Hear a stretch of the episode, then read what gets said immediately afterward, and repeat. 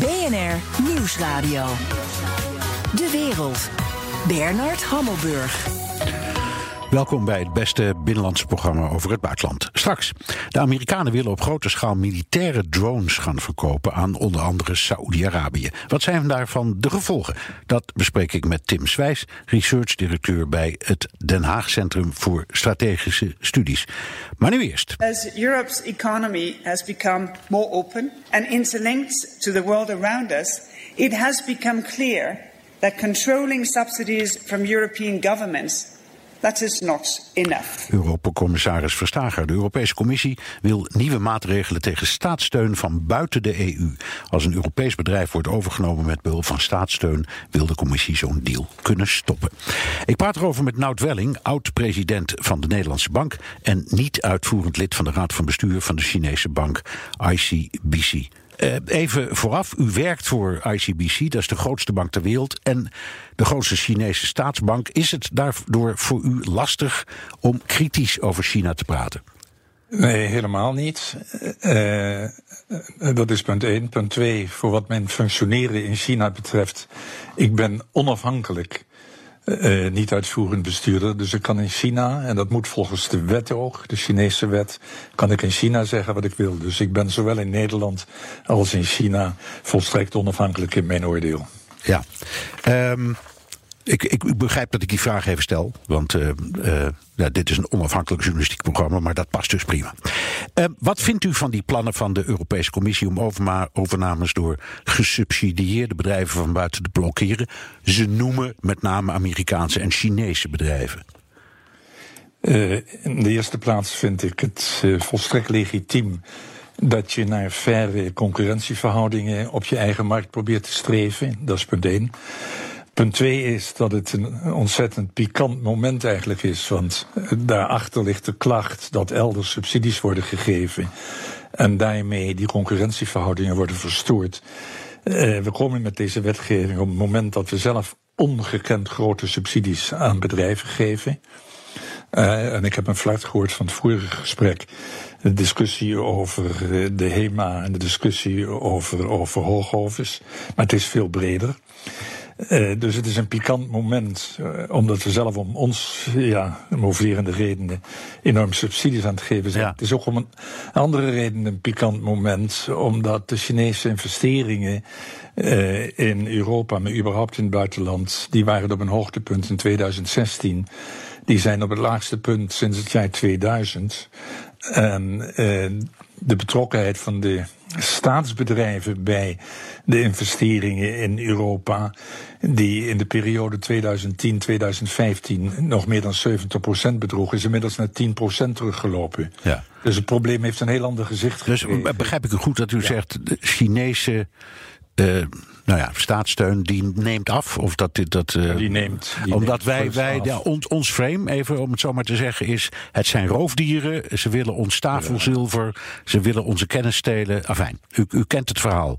En zegt u ja. nou, dat klopt wel, of dat klopt niet meer, of dat is aan het afnemen? Nee, Hoe dat, zit het precies? Ik denk dat de beste formulering is dat het in ieder geval niet meer klopt. Uh, ons beeld is steeds gebaseerd uh, op uh, wat wij weten, of denken te weten, over wat er een aantal jaren geleden aan het gebeuren is. Er is enorm veel veranderd in de Chinese economie, de rol van de staatsbedrijven. Dit is allemaal te controleren overigens. En ik baseer me op cijfers niet van de Chinezen, maar van organisaties als de Wereldbank en instituten in Europa.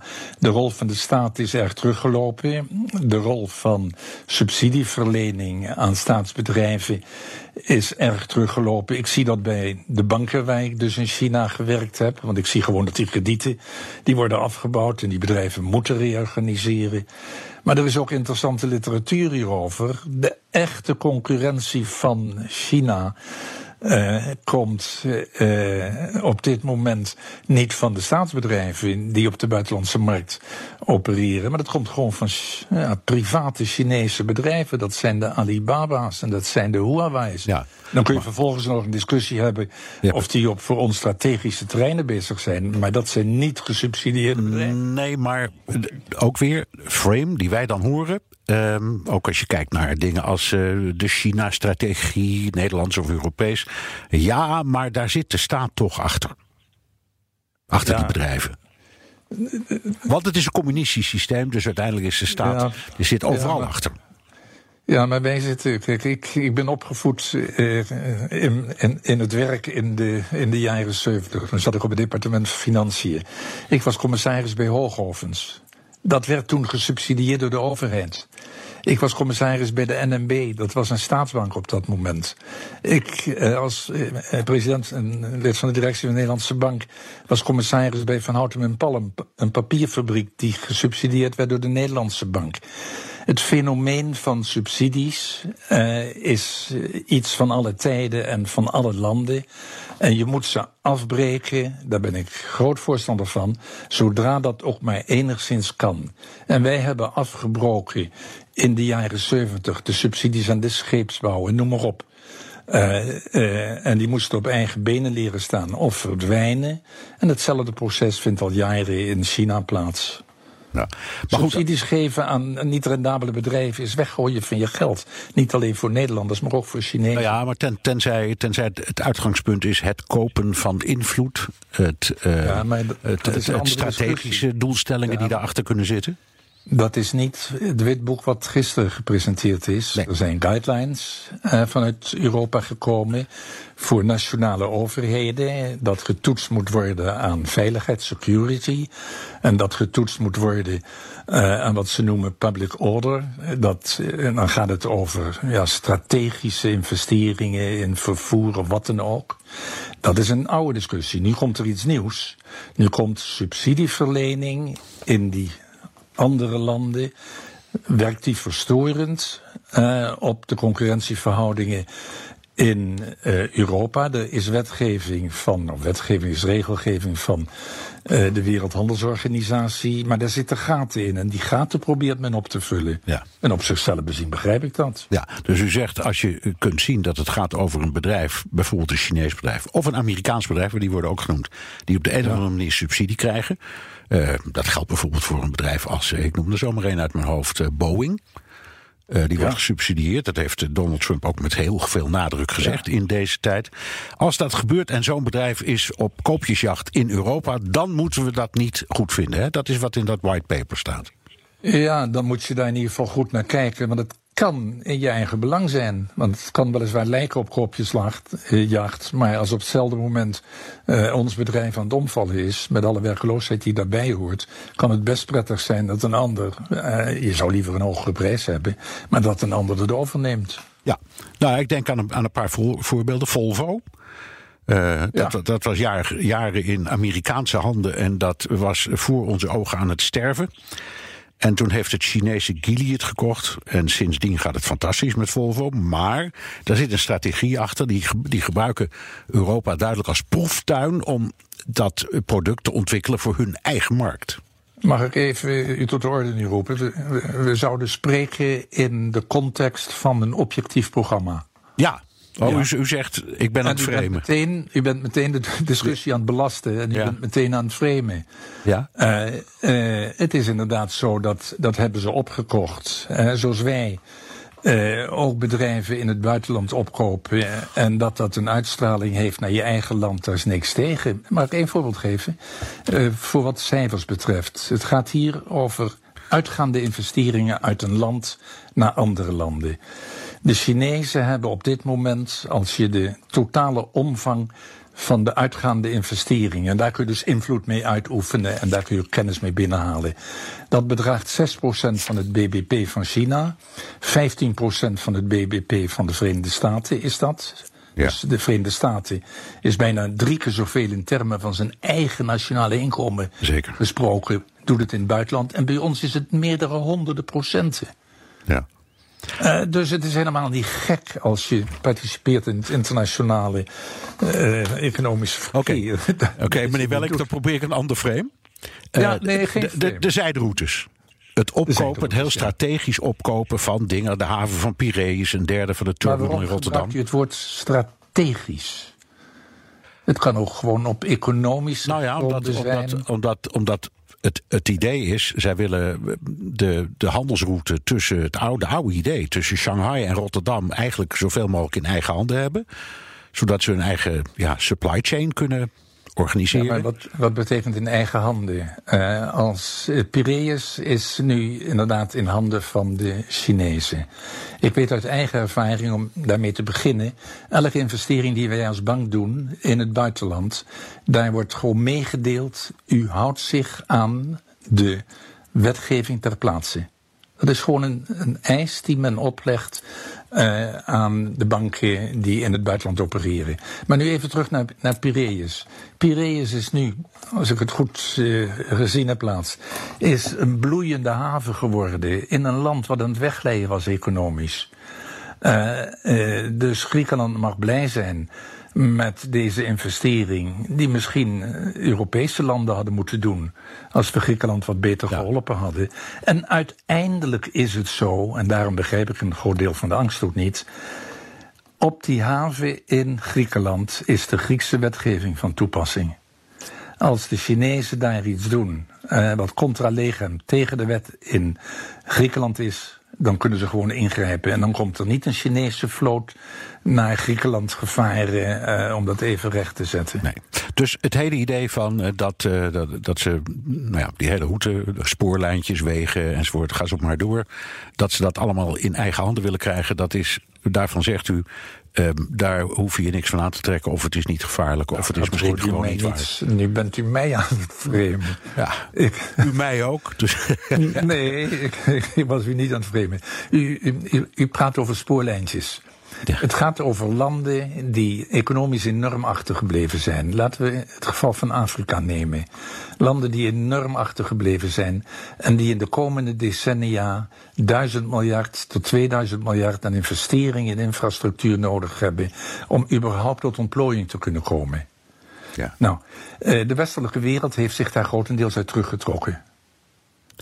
Ja, en, dan kun je een ander zeggen, zeggen, dan zeggen wat de Chinezen doen, dat is die zeggen, weet je, jullie grondstoffen.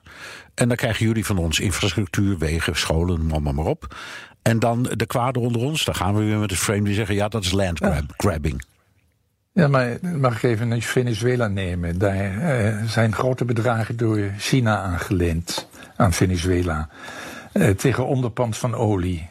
Uh, nou, uw verhaal nemend, uh, ze hebben die olie hebben ze eruit geroofd als het ware, want het is tegen onderpand op een lening gegeven.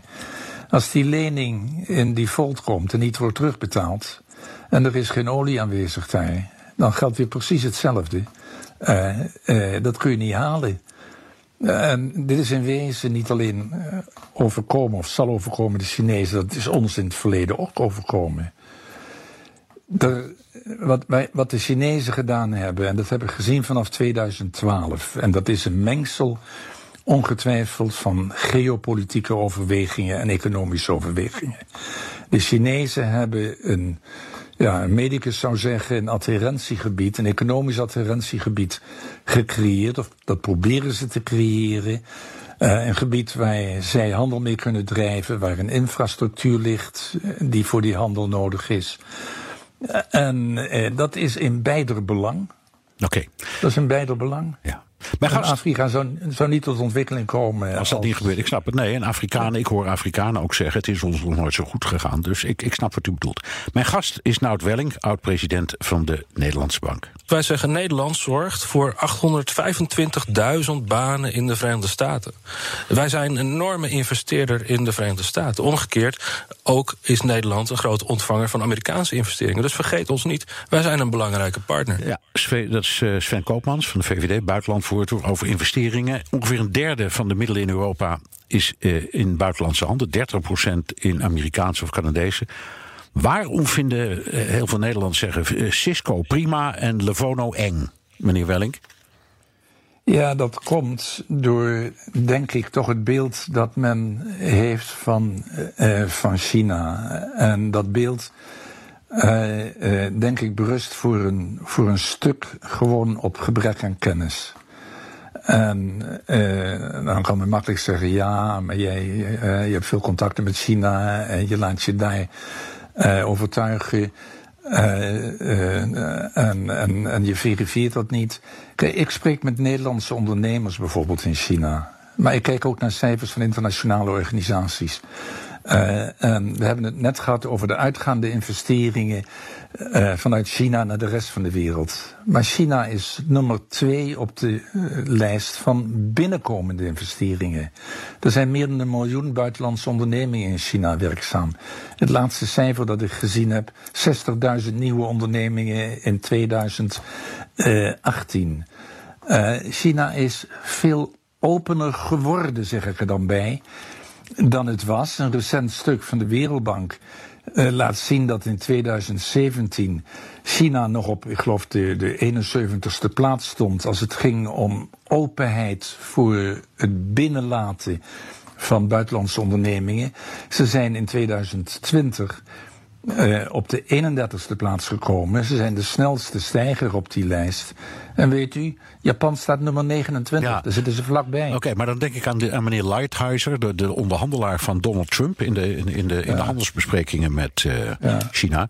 Uh, en die zegt, en dat is ook wel, heeft ook wel een punt, hij zegt ja, sinds, sinds China in, in de Wereldhandelsorganisatie gaan zitten, hebben wij een toezegging dat uh, Visa en Mastercard mochten gaan opereren in China. En dat is tot de dag van vandaag met allerlei smoesjes uiteindelijk niet mogelijk geweest. Dus ze blokkeren heel veel. Dat is toch gewoon waar? Nee, dat is, uh, was waar. Er is uh, wetgeving aangenomen in 2020. Dat is een, eigenlijk een verzamelwetgeving, maar die is verder uitgebreid. En die wetgeving is heel duidelijk over een aantal uh, zaken. En als gevolg daarvan zijn er overigens verschillende financiële instellingen uit het buitenland zijn nu toegelaten tot, de, tot, tot China.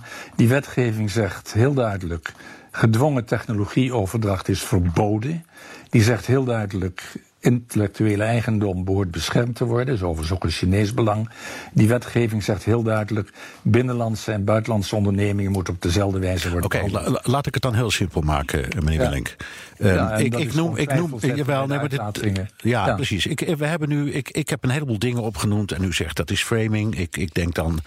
Nou het, was, het was waar voor een stuk. Dat, nee, dat, dat, dat begrijp ik. Oké, okay, maar, maar, maar zegt u dan al die dingen die wij beweren, uh, de opbouw van die hele China-strategie, um, de vrees dat de Chinezen ons uh, proberen leeg te roven, um, de, het feit dat ze een, een, in hun handelsbeperkingen eh, of in hun handelsbetrekkingen veel beter voorstaan dan wij, de argumentatie van Trump, dat dat allemaal onzin is. Ik denk dat de argumentatie van Trump, daar zitten sentimenten in die sterk vergroot zijn uh, en dat die in hoge mate op het, op het verleden betrekking hebben. Ik zeg niet dat alles oké is, maar een van de voorbeelden bijvoorbeeld ligt in de sfeer van de intellectuele eigendom. Daar wordt nog steeds van beweerd uh, dat dat in de wilde weg geroofd wordt uit, uh, uit China. Ja. Uh, ik sprak met een Nederlands ondernemer die uh, vier zaken over intellectuele eigendom, hè, bescherming dus van dit soort rechten, voor de Chinese rechter heeft gevoerd. En die zei: Ik heb er drie gewonnen. En ik zag een buitenlandse studie, een Australische studie. En ik zag een studie van een Amerikaanse hoogleraar die tot de wereldtop behoort. En die zegt. Zoveel jaar geleden was het beslist niet oké. Okay. Maar wat maar ze gedaan hebben, ze hebben okay. geleverd. Dus, dus, dus we zeggen de, de, de actie tegen Huawei, daarvan zegt u ook dat is onzin? Daarvan zeg ik dat is in hoge mate een, uh, een economische actie. Want degene die voor het eerst kan uitrollen, het G5-netwerk, kan ook alle dingen het, netwerk als zodanig is al commercieel buitengewoon interessant. Hè? Ja. En degene die het dan het eerst, in de landen die het het eerst kunnen uitrollen, die kunnen ook alles wat daar aan verbonden is voor het eerst uitrollen. Dus het is economisch gezien is het van vitaal belang. Dat geef ik zonder meer toe. Uh, uh, maar het strategische element, dit is een ondernemer, een onderneming die uh, in private handen is grotendeels voor, weet ik wat, 99% zelfs in handen van pers personeel. De angst is, en daarom zeggen de Amerikanen, ze zijn er tegen, en ze noemen het commerciële argument niet.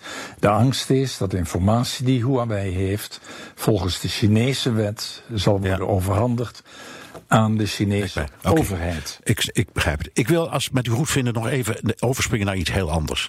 Deze week zijn de gesprekken tussen de regeringsleiders uh, in Europa over, het, over de corona-wederopbouw. Uh, zogenaamde ja. zuinige vier of vrekkige vier, waaronder Nederland, ja. die zet hun hak in het zand. Premier Rutte schreef daar zelfs een opiniestuk over in de Financial Times. Ja. Gewoon om duidelijk te maken van er valt voor ons niet te praten over uh, iets waar schenkingen bij horen. Wat vindt u van de opstelling van Nederland? Nou, er zijn, er zijn twee opmerkingen die ik daar voorafgaand wil maken. Eén is, Nederland is altijd ambivalent tot op zekere hoogte geweest over Europa. Nederland heeft ook een Anglo-Saxische uh, invalshoek en heeft altijd gekeken naar Engeland en naar de Verenigde Staten. Nu valt die Anglo-Saxische invalshoek valt in wezen weg door Brexit en doordat Amerika uh, ja, Amerika first filosofie is gaan aanhangen. Dus Nederland is een beetje ontregeld, laat ik het zo zeggen. Voor mij blijkt dat al uit het feit dat men dit stuk is gaan publiceren in de Financial Times. Ja. Ik moet zeggen, ik heb daar... Britse krant. Met grote... Ja, ik ook. Grote, ja. Oké, maar goed, uh, onze Europa-verslaggever Jesse Pinster zei... ja, dat is het enige Engelse talige medium in... in, in uh, dus... Ja, maar als het in de, de Frankfurter Algemeine was gepubliceerd... had het een relevante publiek uh, ja. gekregen. En overigens zijn er altijd Engelsen van de Financial Times die de boodschap nog kunnen overbrengen naar Engeland. Ja. Maar dat is dus mijn ene, eh, ene opmerking. Maar het is wel illustratief voor dat we worstelen met wat moeten we met Europa. De tweede is, ik denk dat de Nederlandse overheid tot op de dag van vandaag onderschat eh, wat de problematiek is die op ons af aan het komen is. En, uh, en, en je kunt allerlei rekensommetjes maken, maar het is ontzettend duidelijk dat de fallout, hè, de gevolgen van deze crisis, uh, die zullen heel groot zijn. Uh, en natuurlijk zullen die gevolgen het ernstigst zijn voor de meest zwakke onder ons. Dat is ook vanzelfsprekend. En waar je dus echt heel serieus over moet nadenken zijn twee dingen. Uh, in welke mate ben je bereid om solidair te zijn? Want dit is het moment van de waarheid dat op ons af aan het komen is. Uh, en hoeveel heb je daarvoor over? En dan kom ik toch terug op dat eerste punt. Uh, zijn we nou echt Euro Europees aan het worden uh, nadat de Anglo-Saxische wereld aan het wegdrijven is van Europa? Of realiseren we ons dat onze toekomst in Europa ligt? En, en, even heel simpel. Het woord ja. schenkingen, mag dat wel of mag dat niet? Uh, dat mag van mij zeer zeker. En dat heeft van doen met uh, het punt dat ik maakte. Men, men heeft kennelijk niet in de gaten. Of men wil dat niet zeggen. Men zit toegegeven met de Nederlandse kiezer. die in meerderheid daartegen is. Maar die zou je kunnen proberen te veranderen. Men heeft kennelijk niet in de gaten dat de schuldenproblematiek die op ons afkomt. En in die zin heeft men niks geleerd van 2012 dat de schuldenproblematiek die ons afkomt, op ons afkomt, dat is hele grote offers van ons zou kunnen vragen als we tot Europa willen blijven behoren en Europa bij elkaar willen blijven houden. Als men dat niet wil, ligt de zaak anders. Dank. Nout Wellink, oud-president van de Nederlandse Bank en niet uitvoerend lid van de Raad van Bestuur van de Chinese bank ICBC. BNR Nieuwsradio. De wereld. Bernard Hammelburg. Zojuist kwam uh, oud-DNB-baas Nout Welling met zeer felle kritiek over de Nederlandse opstelling over het, in het Europese debat over hulp in verband met de coronacrisis en dan vooral over uh, het wederopbouwfonds. Uh, als je vraagt aan Welling wel of niet schenkingen, dan roept hij jazeker. En Welling staat niet alleen in zijn kritiek, maar de hamvraag is: luistert de regering in Den Haag hiernaar? Daarover ga ik het hebben met onze Europaman Jesse Pinster. Jesse, wat viel jou op aan wat Welling zojuist zei? Nou, hij maakt in ieder geval van zijn hart geen uh, moordkel. Als hij het heeft over de, de Nederlandse onderschatting van het coronavirus, van de, van de crisis die daarvan het gevolg is. Niets geleerd van de eurocrisis. En het moment van de waarheid zit eraan te komen. Kijk, hij staat niet alleen in die kritiek. Kijk, de kritiek op de Nederlandse opstelling die kwam natuurlijk eerst uit Zuid-Europa. Die komt ook wel vanuit Brussel. Maar je hoort ook steeds meer Nederlandse prominenten zich daarbij aansluiten. En eigenlijk is de rode lijn, als ik die kan ontdekken, toch een beetje dat de Nederlandse regering niet in staat lijkt om het grotere plaatje te zien. Um, laat, laten we gewoon eens luisteren naar twee van die prominenten. Er was afgelopen vrijdag een webinar van de werkgeversorganisatie VNO-NCW. En daar was de, uh, een van de opvolgers van Nout Welling, de huidige baas van de Nederlandse bank Klaas Knottegast en de oud-premier Jan-Peter Balkenende. Ik heb niks aan een Nederland dat alleen de, op de rem trapt, dat defensief is. Je verliest daarmee uh, je uitstraling, maar ook in voor je eigen bevolking. Het is veel beter om dynamiek naar voren te laten brengen. Ik denk dat het belangrijk is dat ook het vertrouwensaspect van een gecoördineerde beleidsreactie toch echt niet moet worden onderschat. zoals ik al aangaf, er is ontzettend veel onzekerheid. En politieke besluiten als deze bieden ook bij uitstek aanknopingspunten voor burgers en bedrijven om vooruit te kunnen kijken en om plannen te kunnen maken. En die zekerheid is denk ik in het huidige tijdsgericht misschien wel belangrijker dan ooit. Het praat in termen van wij, zij, Zuid enzovoort. En als we niet de quintessens pakken van de discussie waar het echt over gaat, en de Nederlandse belangen, dan uh, hebben we echt problemen. Hoe komt deze kritiek aan bij de regering van Mark Rutte, Jesse? Ik heb heel nauwkeurig zitten luisteren naar het uh, debat over dit onderwerp gisteren in de Tweede Kamer met de premier Mark Rutte.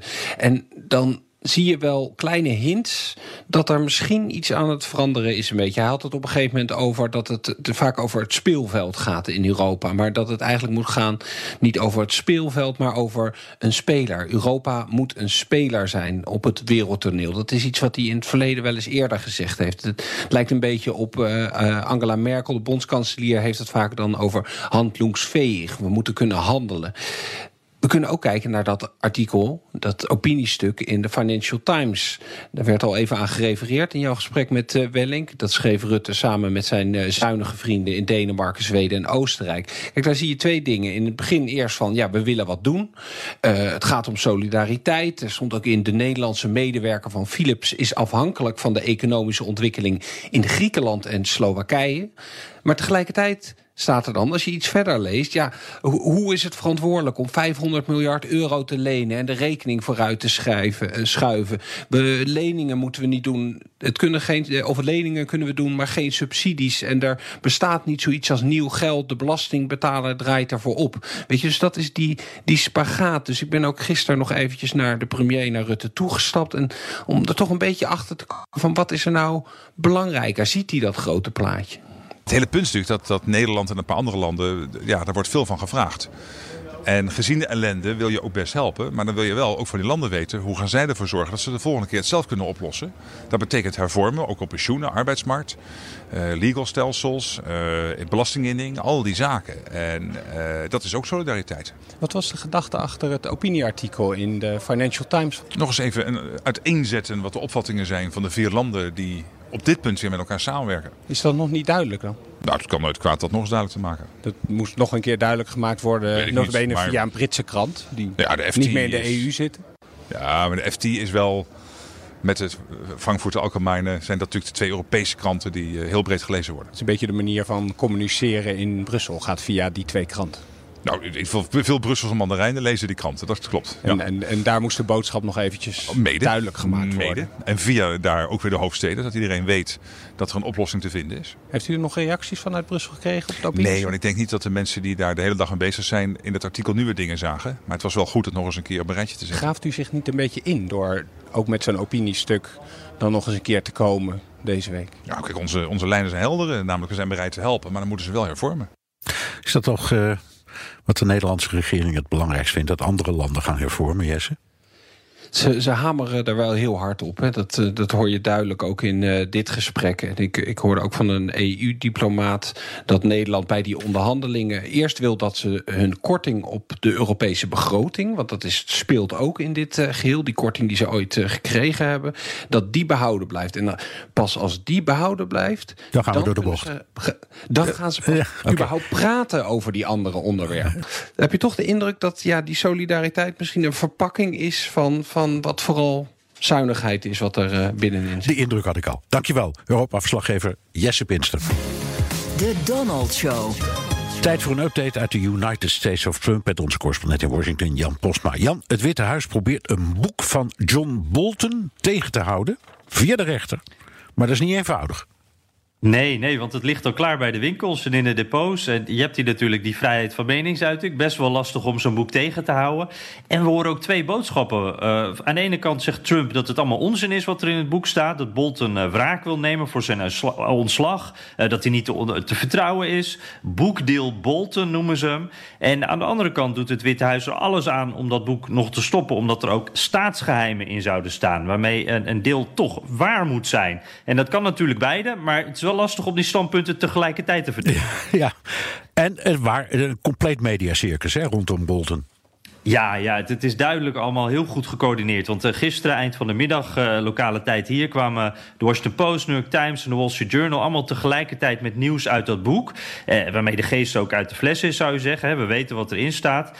Bolton doet volgende week een grote mediatour, zegt overal te zien. nou, even een voorbeeldje. Zo maakt ABC bijvoorbeeld reclame voor een interview met hem. The president is reportedly furious about this book. He calls you a traitor. What would you call him? This Sunday night on ABC, John Bolton, Martha Raddatz, No Question Off Limits.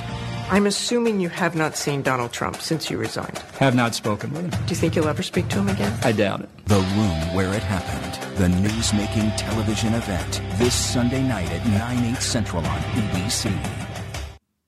Ja, dit is een event, Bernard. Ja, en, uh, ik zit er- dus we moeten wel kijken. Ja, nee, maar zeg, Vincent en ik, de technicus en ik, zitten echt er luid op te schateren, kan ik je vertellen. Prachtig. nou, nieuws uit het boek wordt nu al ge- ge- gebruikt in campagnespotjes. Ja, de Lincoln Project, die kennen we. Dat is die conservatieve anti-Trump groep van onder meer George Conway. Die had eh, binnen een paar uur al een spotje klaar over dat nieuws dat eh, Trump eh, Xi om hulp zou hebben gevraagd voor zijn herverkiezing. Hun boodschap is: Trump die speelt alsof hij de baas is, maar China die vreet hem op met huid en haar. Trump is playing pretend again, saying he's the one to take on China. They can't wait. They know who Donald Trump is weak, corrupt, ridicule. China beats him every time. No matter what he says, China's got his number. Trump even begged Chinese leader Xi to help him win re election. Like a dog. Je kunt zeggen, John. Bolton, de man met de snor, die gaat daar lekker zijn zakken mee vullen. Maar eh, komt hij er nou wel of niet als held uit? Eh, ja, hij, hij verdient inderdaad ehm, eh, flink geld mee. Hij heeft hier eh, miljoenen eh, mee binnengehaald, weten we in ieder geval. En ik moet ook wel zeggen, ik heb verder nog geen positieve reactie gezien op dat boek van, van, van Bolton. Het team van Trump zegt wat een leugenaar, het klopt niet. Democraten zijn boos dat hij dit nu pas naar buiten brengt en na de impeachment.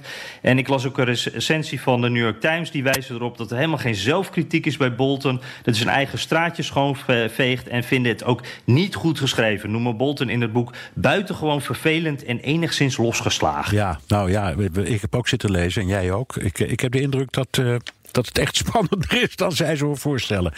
Ehm, ja, wij hebben nog genoeg eh, stof om Ja, over te praten. Ja, precies. Gaan we ook doen. Eh, eh, Jan, sorry dat, eh, dat, dat van dat quoteje komt door mij. Want ik ben degene die dat hier in de studio start. Eh, maar we gaan het goed maten, maken. Want wij gaan zo dadelijk na deze uitzending door met elkaar. Want we nemen eh, de nieuwe Amerika-podcast op. Die is nu eh, vanaf nu iedere donderdag te vinden. eh, in eh, ieders favoriete podcast-app. Alvast hartelijk dank, Jan Posma. En tot straks. De wereld. De Amerikanen willen op grote schaal militaire drones gaan exporteren. There's a major policy shift underway when it comes to how the U.S. targets terrorists. Senior U.S. officials are telling NBC News that the Trump administration is moving ahead with plans to make it easier for the CIA and the military to target terrorists with drone strikes, even if it means tolerating more civilian casualties. De regering Trump gebruikt drones al op grote schaal voor bombardementen. Maar een oud verdrag uit de Koude Oorlog verbiedt de verkoop van Amerikaanse drones aan heel veel landen. Trump wil van dat verdrag op. Saoedi-Arabië, Roemenië, Jordanië, komt u maar. Ik praat erover met Tim Swijs, Research Director bij het Den Haag Centrum voor Strategische Studies. Welkom. Dankjewel. Um, Even voor duidelijkheid, we hebben het over militaire drones. Dus dat zijn dus niet die dingen die ik bij een elektronica-zaak of in de speelgoedwinkel koop. Hè? Ja, of uh, bij de schappen in Schiphol, als we daar weer terug naartoe mogen. Het, het, gaat uh, in de regel om echt grote systemen die niet enkele tientjes kosten, maar tienduizenden en eerder tientallen miljoenen euro's. Ja, ja, ja, ja. ja. Het zijn dus hele, hele geavanceerde apparaten. Wat is nou het verschil tussen een drone en een gevechtsvliegtuig? Hm. Want je kunt zeggen, ze kunnen allebei bombarderen, ze kunnen allebei verkennen, ze kunnen allerlei bom, ze kunnen bommenwerpers begeleiden, ze kunnen allerlei dingen. Ja. Uh, alleen de een heeft wel een piloot en de ander niet. Ja, het idee is met uh, de drones op afstand bestuurbare vliegtuigen of systemen, laten we ze drones noemen. Um, die kunnen lange tijd boven conflictzones hangen. En dan praat je over tientallen uren, 24 uur. Uh, die kunnen grote gebieden bestuderen, die kunnen inlichtingen verzamelen. En ja, dan kan er ook iemand zeggen, op een knopje drukken en uh, uh, er kan een raket afgevuurd worden. Een F-35 of een gevechtsvliegtuig. Ja, dat, is, wij de JSF noemen meestal, ja. Is bedoeld om um, luchtsuperioriteit, dominantie te hebben. Die kan voor kort, korte tijd, een aantal uur in worden gezet. En die kan ergens heel snel ter plaatse zijn. Ja. Um, nou zegt uh, Amerika, wij zijn gebonden aan een verdrag. Dat, dat, is, dat is nog uit de, de Koude Oorlog, het MTCR-verdrag. Maar dat gaan wij anders interpreteren om, dat, om, drones te kunnen verkopen. Wat voor verdrag is dat nou en waarom willen ze van dat verdrag af? Ja, het gaat om het MTCR, het Missile Technology Control Regime, of rakettechnologie controle regime uit eind jaren 80. Uh, het is niet een verdrag, het is een vrijwillig multilateraal regime waar ik meen 35 landen zich bij hebben aangesloten. En het regime gaat er specifiek over om uh, rakettechnologie die gebruikt kan worden in raketten die langer dan 300 kilometer kunnen reizen. En payloads, dus ladingen van meer dan 500 kilogram kunnen afwerpen. Een payload is een bom. Ja, ja. om die, um, die technologie tegen te gaan. Middels exportcontroles en, en dergelijke. Nou, wat is er gebeurd? Er worden natuurlijk al um, sinds mid-19e eeuw worden luchtvaartballonnen onbemande luchtvaartballonnen in oorlogsvoering. Zeker, en in de Eerste Wereldoorlog heel veel zelf. Maar de laatste 30 jaar hebben we natuurlijk een explosieve groei gezien van het gebruik en de inzet van drones in, uh, in conflict. En in dat regime onder dat regime vallen dus eigenlijk ook, dat is een kwestie, vallen eigenlijk ook grotere drones. Want die kunnen over langere afstand vliegen. Daar kun je ook een bom uh, mee afwerpen. Dus tot, uh, tot, tot op heden, moet ik eigenlijk zeggen, betekende dat dat uh, de VS die grotere drones naar heel weinig landen exporteerde. Misschien naar Nederland, jawel. Ja. Daar kunnen we zo over praten. Ja, naar Spanje. Ja, maar, Engeland. Engeland, maar, maar niet wereldwijd. Nee.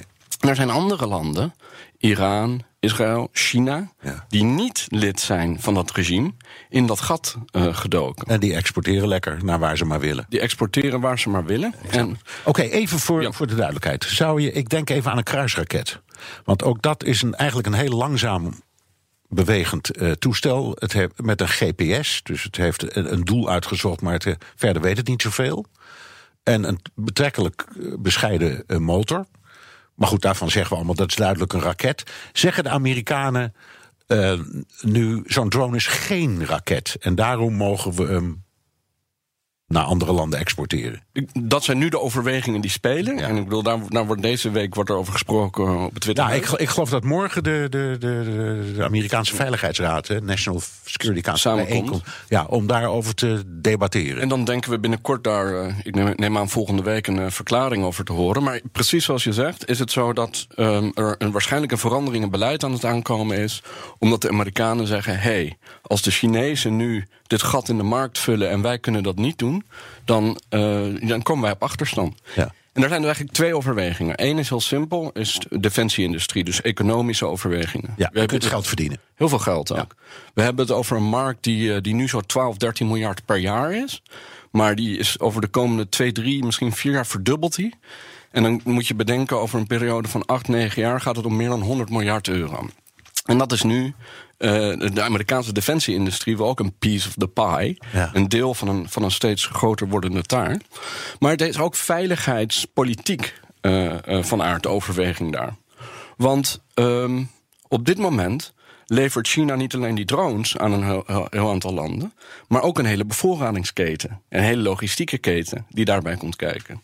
Dus China heeft op deze manier, ik zal het niet een paard van Troje noemen, maar wel een voet tussen de deur. Ja. En een blijvende langere relatie kan het met die landen opbouwen.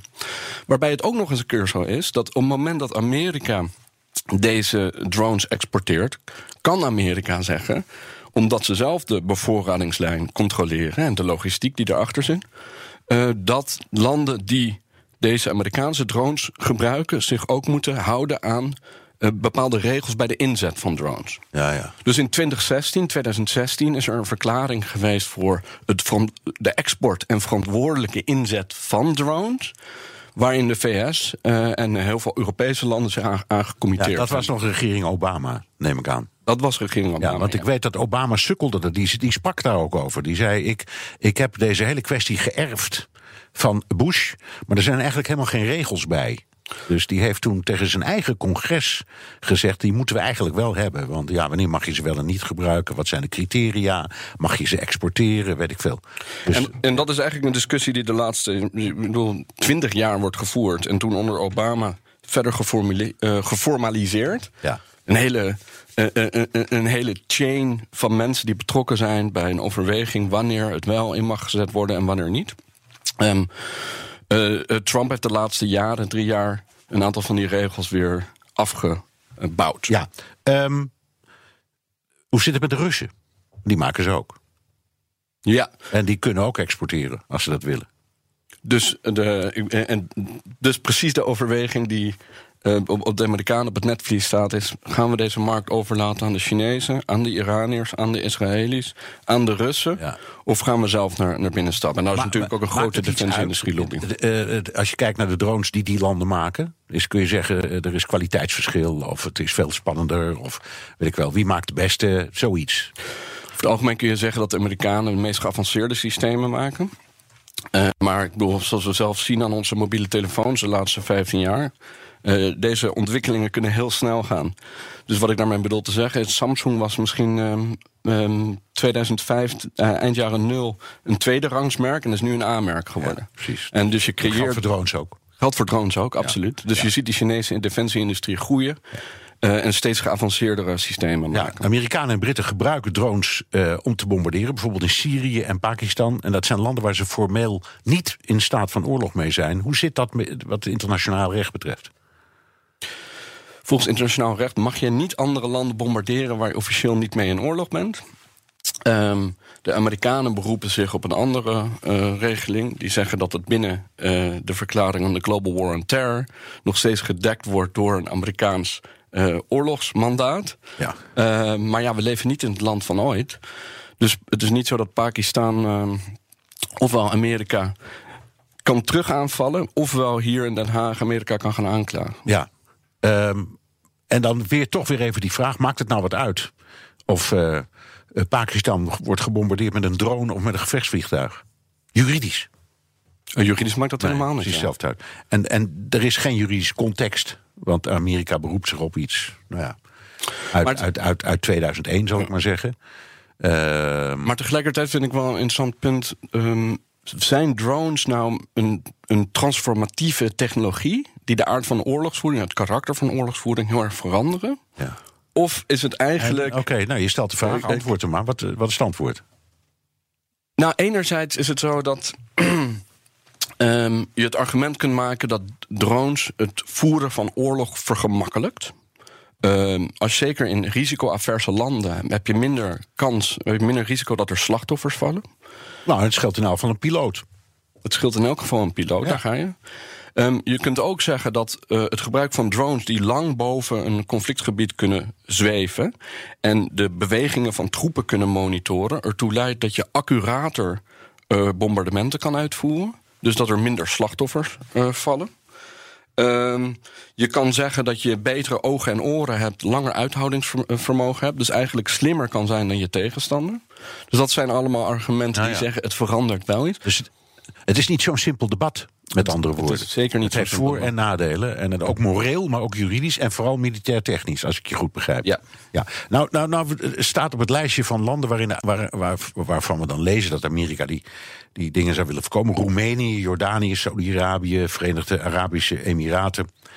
Is er iets op tegen of moeten we daar ehm, scrupules bij hebben als we dit horen? Deze landen bijvoorbeeld. De scrupules gewetensbezwaren. Ik denk dat je zeker eh, over- eh, goed moet overdenken en eh, moet overwegen aan wie je systemen levert. Dat geldt zowel voor bemande als voor onbemande systemen. Ehm, en ik denk daarom dat die verklaring uit 2016, waar ik eerder aan refereerde, over de verantwoordelijke inzet van dat soort systemen, eh, heel belangrijk is.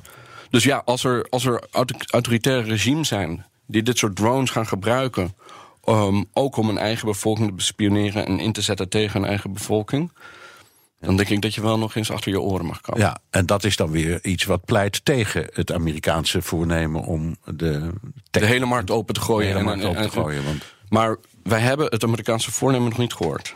Nee, dat is waar. Oké, het is speculatief. Even tenslotte, eh, Nederland. Eh, wij hebben eh, enorm geïnvesteerd in die F-35. Tegen de tijd dat dat ding operationeel is, dat duurt nog een hele tijd, is hij dan niet achterhaald? Zeg je dan niet, nou dan vliegen we tegen die tijd met superdrones of onbemande eh, gevechtsvliegtuigen? Een, een, nou, ik bedoel, het, het traject van de F-35 was natuurlijk extreem lang, maar eh, ze zijn geland hier en ze worden Ja, ingebruikt. er zijn er nu een paar. Maar er goed. zijn er nu een paar. en dat gaat nog niet echt operationeel. Nee, maar je moet bedenken dat die. er wordt wel gezegd over de F-35 dat het het laatste bemande systeem is. Ja, ja. Ehm, het, het laatste bemande fighterjet, straaljager. Maar wat Nederland ook heeft gedaan, en dat is interessant, eh, is eh, vier grote eh, UAV's, vier grote drones gekocht. Dat was de vraag die ik tenslotte wilde stellen. Wat hebben wij? Nou, Dat, ja. sinds eind jaren 90 stonden drones al op het verlanglijstje. En dan praten we niet over bewapende drones, maar drones die je kan inzetten om inlichtingen te verzamelen. Eh, die dus lange tijd boven een conflictzone kunnen zweven. Die inlichtingen kunnen verzamelen over vijandelijke troepenbewegingen. Zoals we dat vroeger deden met AWACS, vliegtuigen met zo'n schotel op het dak. Ja, Ja. Zo zou je, je, je zou die vergelijking absoluut kunnen, eh, eh, kunnen maken. Ehm, wel nu, sinds eind jaren 90 stonden die op het verlanglijstje. Die zijn er na herhaaldelijke bezuinigingen elke keer afgeschrapt. Eindelijk in 2018 is het besluit gevallen om ze daadwerkelijk aan te kopen. Er zijn er vier besteld voor pak een beet. eh, nou, is eigenlijk een, systeem van vier met een grondstation voor 120 miljoen euro. En die komen in, ik denk begin volgend jaar worden die eh, eh, geleverd. Waarin ze naar een oorlogsgebied kunnen gaan. Gegevens verzamelen. Die gegevens kunnen via een beveiligde link terug naar Leeuwarden worden gestuurd.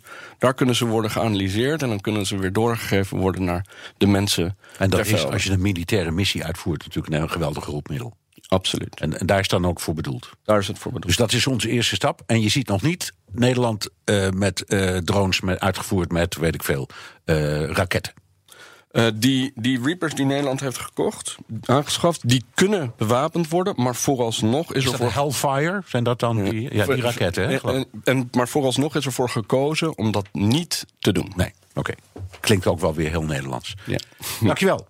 Tim Swijs, Research Director bij het Den Haag Centrum voor Strategische Studies. Het is zover BNR De Wereld. Terugluisteren kan via de site, de app, Spotify of Apple Podcasts. Reageren kan via een mailtje naar dewereld.bnr.nl. Tot volgende week.